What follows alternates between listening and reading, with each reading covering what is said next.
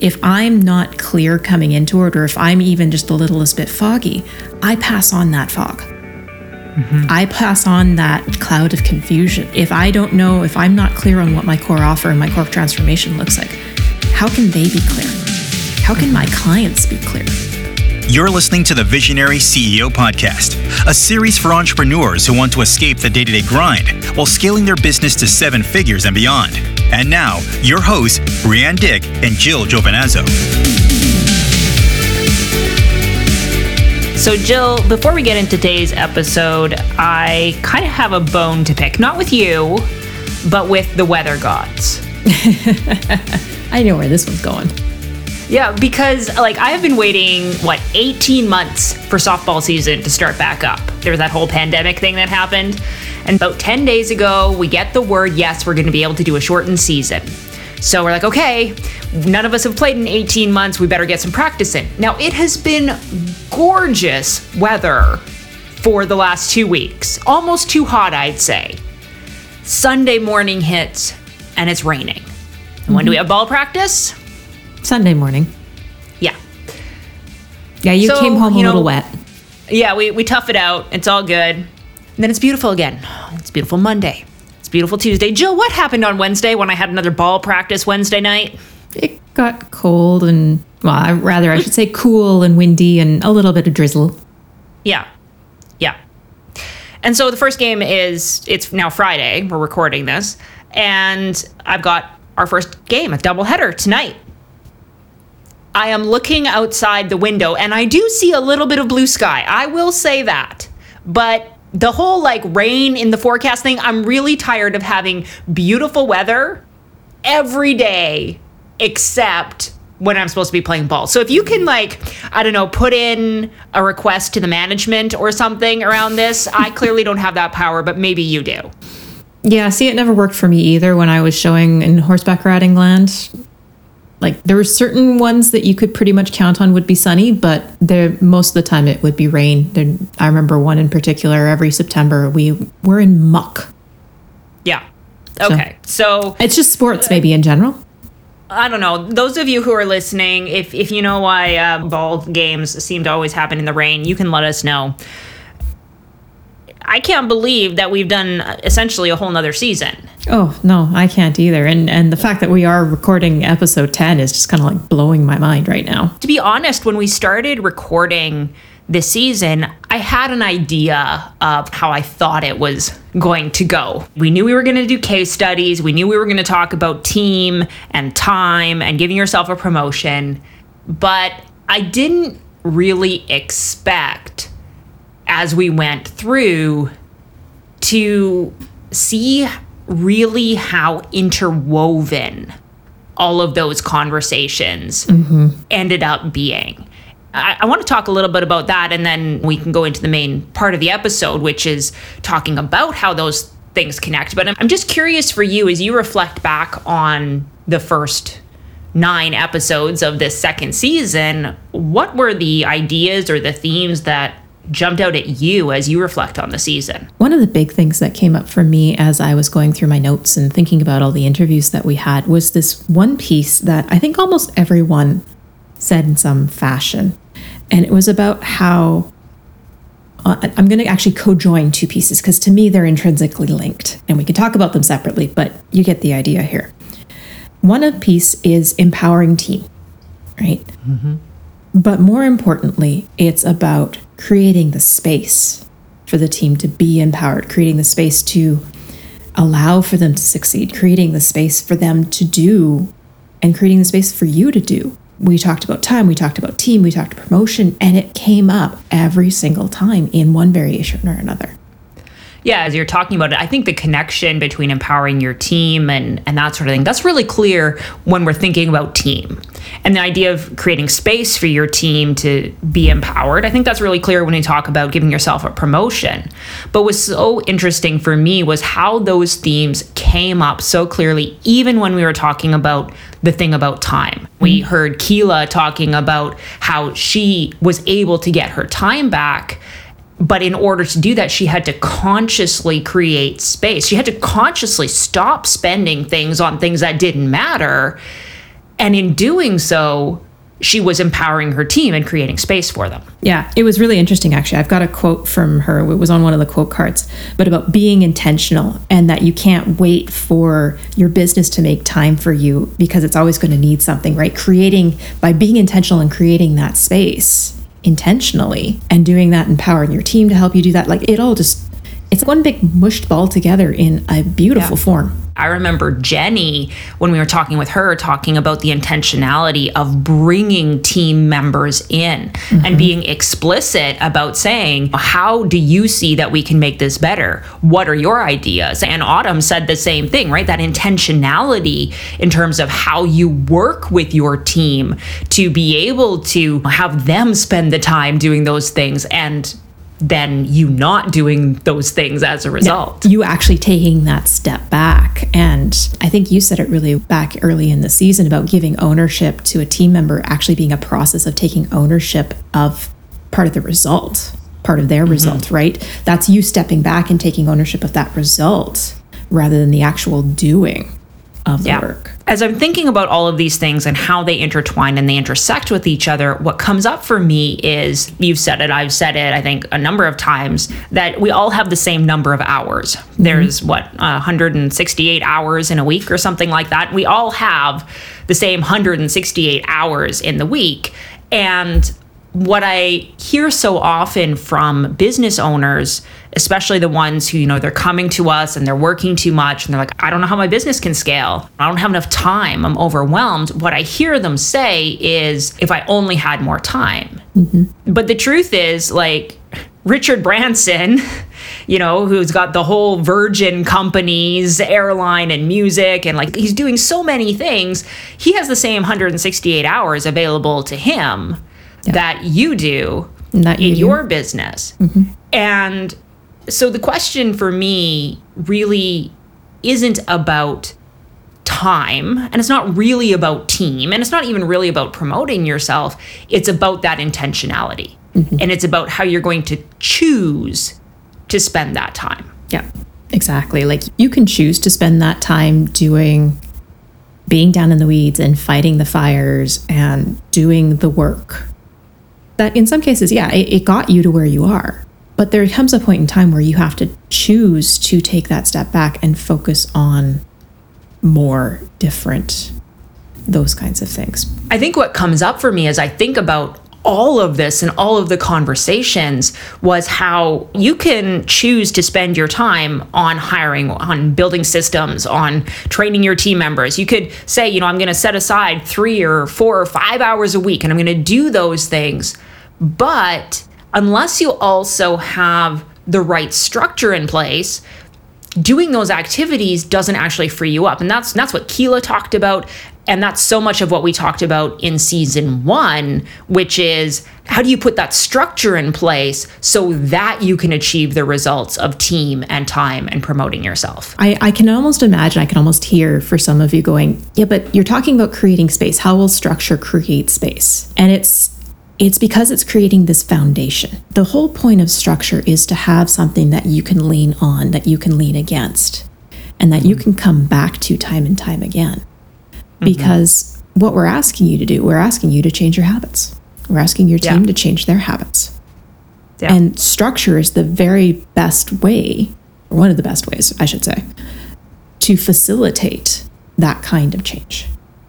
You know, I remember reading gosh, I can't even remember what book it was, The Power of Habit by Charles Duhigg, maybe. And he talks about how habits come when we have a trigger. We have a trigger, and then there's a behavior, and then there's a reward. And if you want to have a new habit, you need to look at the habit as it relates to the trigger. What's the thing that triggers that habit?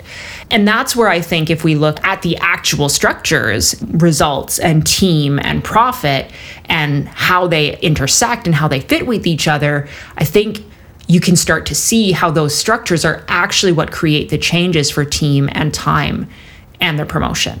So let's actually do that. Let's go through the very same process that we took you through in season one, but let's look at it from that structure and the problems of team time and promoting yourself and what that looks like and how those facilitate that growth and that change. And uh, to me, it all starts with that very first piece, which is what result are we trying to achieve?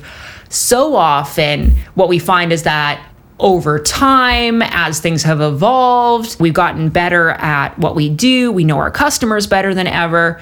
And we've never stopped to ask are we actually delivering what our clients need to get that result? And so, on a very base level, I don't know how many people they go through the process of working with us and they're like, oh, yeah, like I was doing so many things. And I looked and I was like, why are we even doing that? We're spending so much time on this and it's not providing value to the customers at all. For me, that always intrinsically works itself into this whole I have to be bespoke thing that so many people mm-hmm. come to us with this intention of if it's not bespoke, it's not good enough. And as such, when you're creating something bespoke, you're creating a lot of time pressure, you're creating a lot of team pressure, you're creating a lot of you being down in the weeds mm-hmm. because you're constantly recreating the wheel even for businesses that maybe agencies are the ones that tend to do a lot of custom, a lot of proposal work, but even for coaching businesses, I can mm-hmm. think of a number of the coaches that we've worked with, and they often have, okay, guilty, been there, of having like five versions of the same tool or doing the same activity with clients in five different ways. And in some ways, it's yeah, it's awesome because depending on the exact situation that the client's in, I can choose the exact right version of the tool, or, you know, oh, I'm going to take this tool, but then maybe we'll tweak a little bit. But that becomes number one, a time sink, but number two, there's no way that a team can start to deliver and take ownership over that client relationship if there's so much variability. I mean, if you can't even keep track of all the stuff you've created, how do you expect your team to be able to do it? Yeah, exactly. I can actually think of one specific example where we had a coach who, and I totally get where she was coming from. Her her point was that all of my coaching clients come to me with different problems. Mm-hmm. Right? It's all the same. The audience is all the same, but they come to me with different problems. They're at different stages of their transformation. They're at different stages of their journey. So it has to all be different her transformation was going through and learning that it didn't have to be. And that way she could just take everything that was in her brain and pull it out. And no longer did her team have to guess or wait for her to drive where this engagement was going. They could mm-hmm. just know day to day where any client was on the process. And that is so powerful because that's when you get to promote yourself because you don't have to be the one driving the client engagement. You have to be the one instead that is facilitating and leading, but your team can take ownership over that result. And that's at the macro scale, right? That's at kind of like what is your offer, what is the transformation. But that is just as true, if not more true, when we talk about what we call the value map, which is, as you might recall from season one, that super detailed looking at every little bit of what it is that you do and that your clients do and how that exchange of value works in practice. Yeah. For me, the value map and the color coding that happens with it is actually one of the best tools to really start looking at how you can empower your team because not only are you talking and looking at with the color coding right that's the value to the client the value to the business but you're also looking at value to the business not just from a perspective of profit like there's that but also of who's the best able to do this? Who can i actually empower to take this? Who's actually better at doing this? There are people that are better than me at doing text-based support and text-based mm-hmm. coaching. I am a face-to-face person.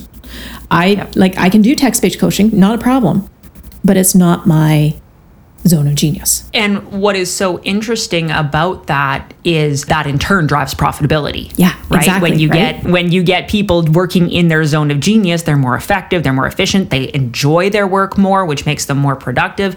It's just more fun, right? Like I, I recall Autumn in her interview and talking about how she took her list to the team and said, How can this is what I think we can do it better? And they're like, Well, can we do it this way instead? And she's like, Wow, that's so much better right? Yeah. That we can even just let them take that space and take that, and it'll just multiply.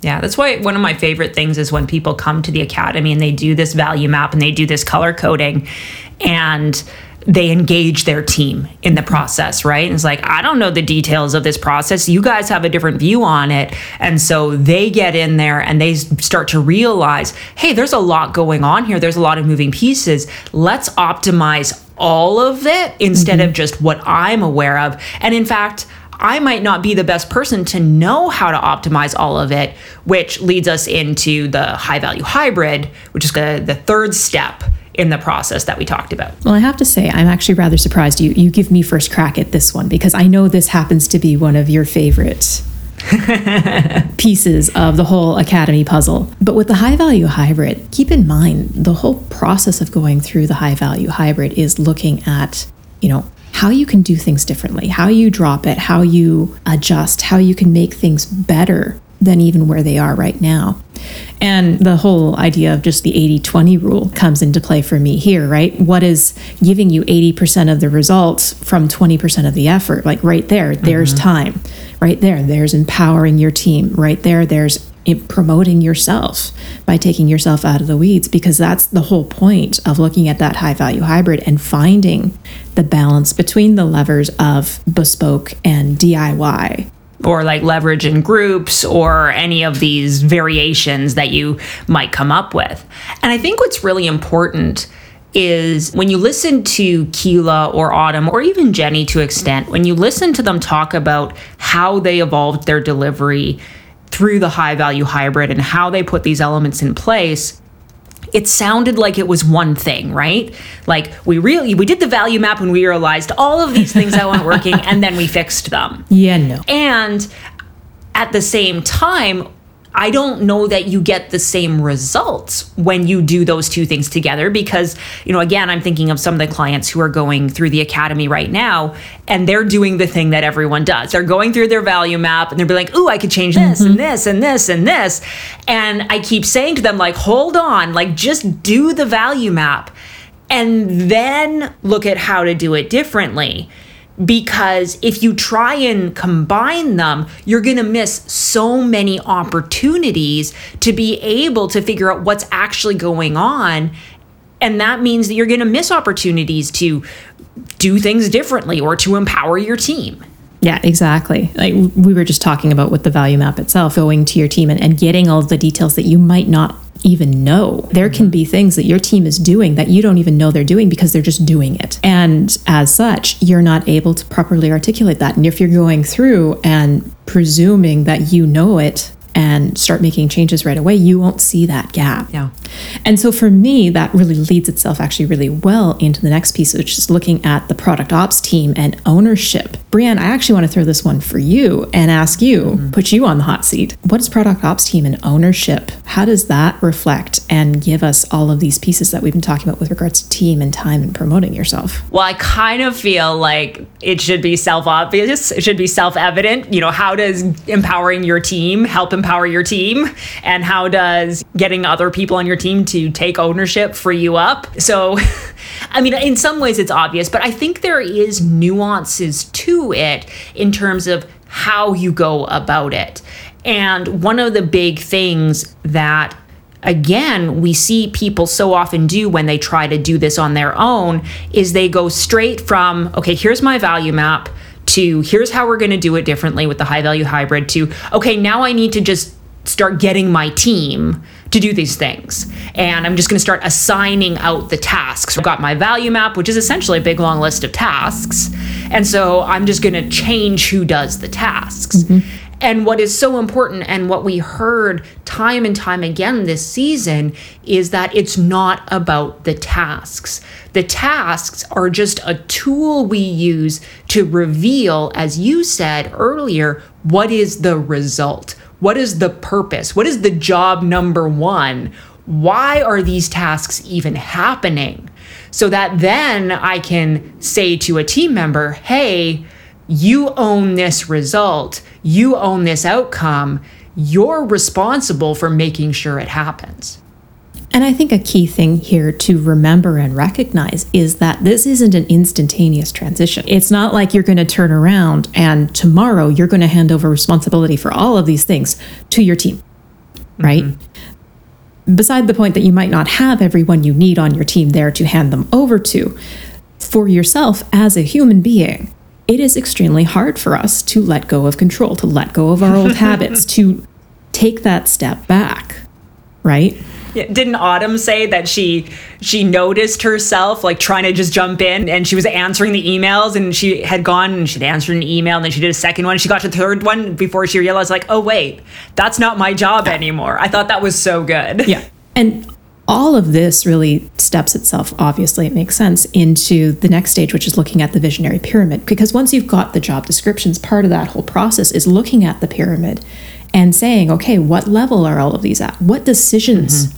Are they responsible for making, right? That coming back to that responsibility, right? Yeah. If you can actually articulate which decision it is that they need to make, what kind of decision they need to make on a day to day basis, that allows you to take the step back to grant that ownership, to empower them, and then to promote yourself further up the pyramid as you go. And that is so key because we are so locked into the task level, which is the helper and implementer level of the pyramid.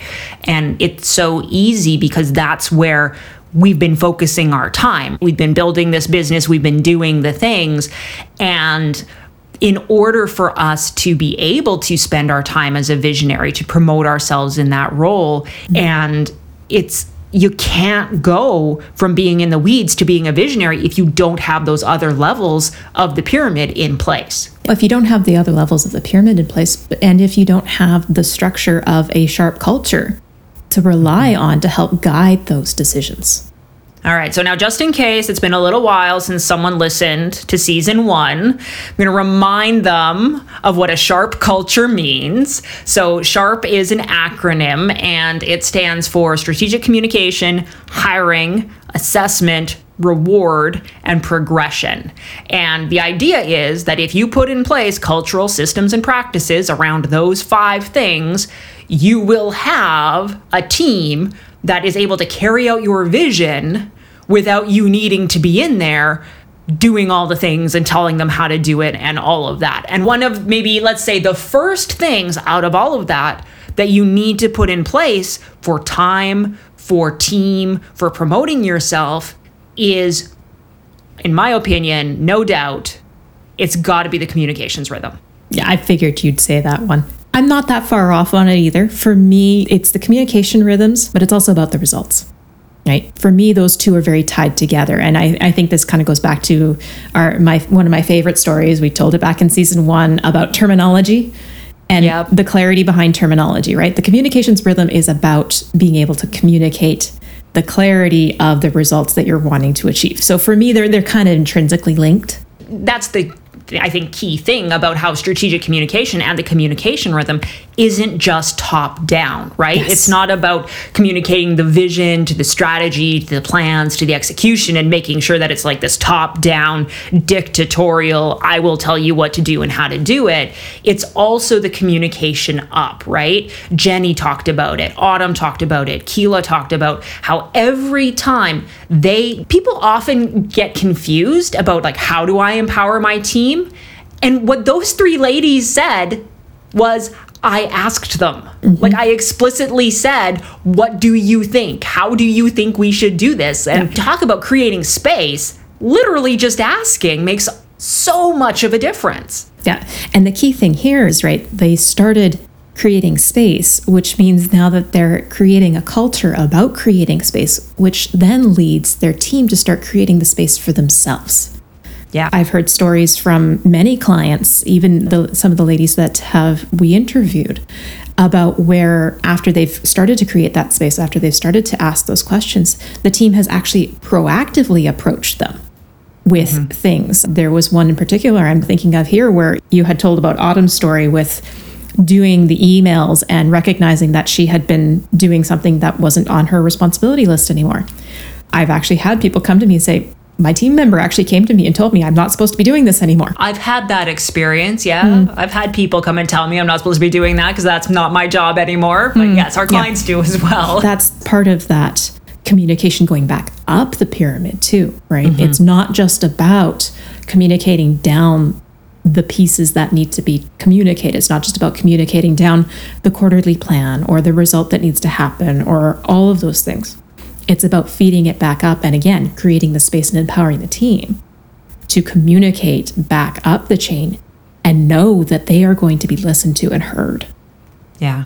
I think what's so interesting when we look at the the scope of all of this, starting from the core offer and then all the way through to the culture piece that we were talking about here, is how important it is that you do these things in this order. Mm-hmm. And what I so often see is people want to jump straight to the team or they want to jump straight to, especially hiring, right? Hiring is the H in the sharp culture. So they want to skip even over the strategic communications part and they want to go straight to hiring, never mind the core offer and the value map and all of that.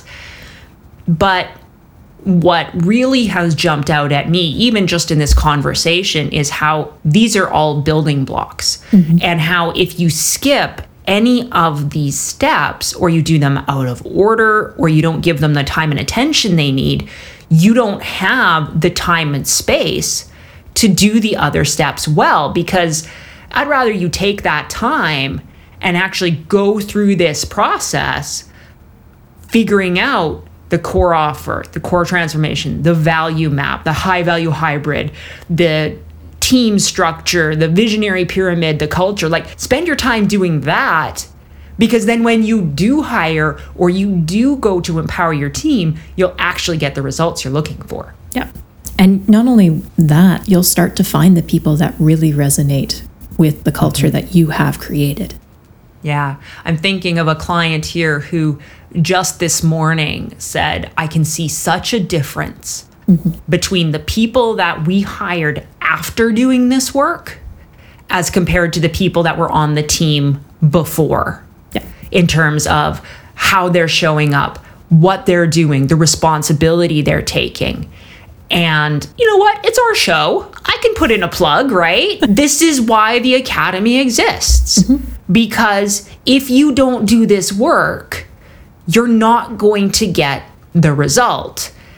And that's why we do this because we know that and that's that's literally why we created the academy. Yeah, quite. Cuz this is one of the biggest pieces and for me I don't know. I've always been the kind of person that wants to have clarity and understanding before I bring other people into the picture.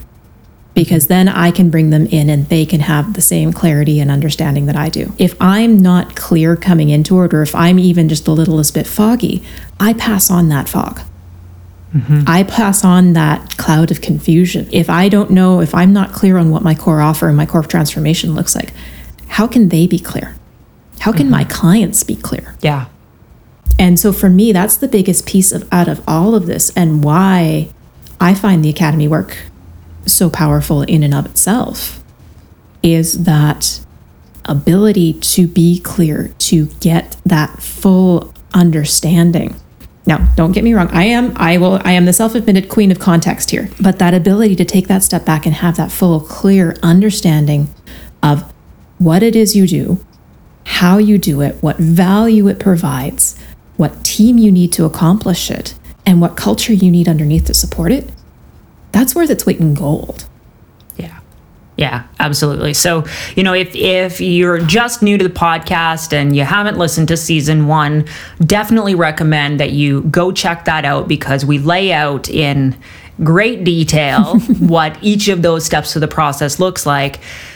And whether you've listened to that or not, if you want to hit fast forward on the whole process, I do want to encourage you to come to our website, check us out, you know, look us up on social media, and let's talk about how we can help you put this stuff in practice in the right order, in the right way, so that you can get those results and have the time and the team and the promotion that you really want for yourself. All right. I think that's a wrap for season two. I think we did it. Yep. I don't want to like applaud because I might blow out the mic, but we made it. That. so season three is going to be coming up in a few weeks, and I don't know. Do we want a spoilers? Maybe a teeny tiny one. All right. What is it? What does Andre Chaperon says? You need to leave an open loop so that people are hungry and they're waiting for the next thing.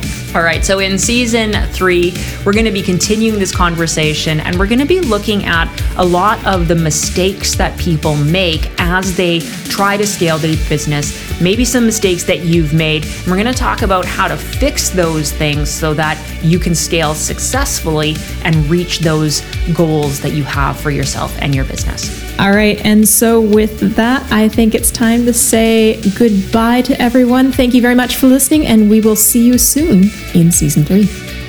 See you then. Bye. Thanks for listening to the Visionary CEO podcast, hosted and produced by Brian Dick and Jill Giovinazzo.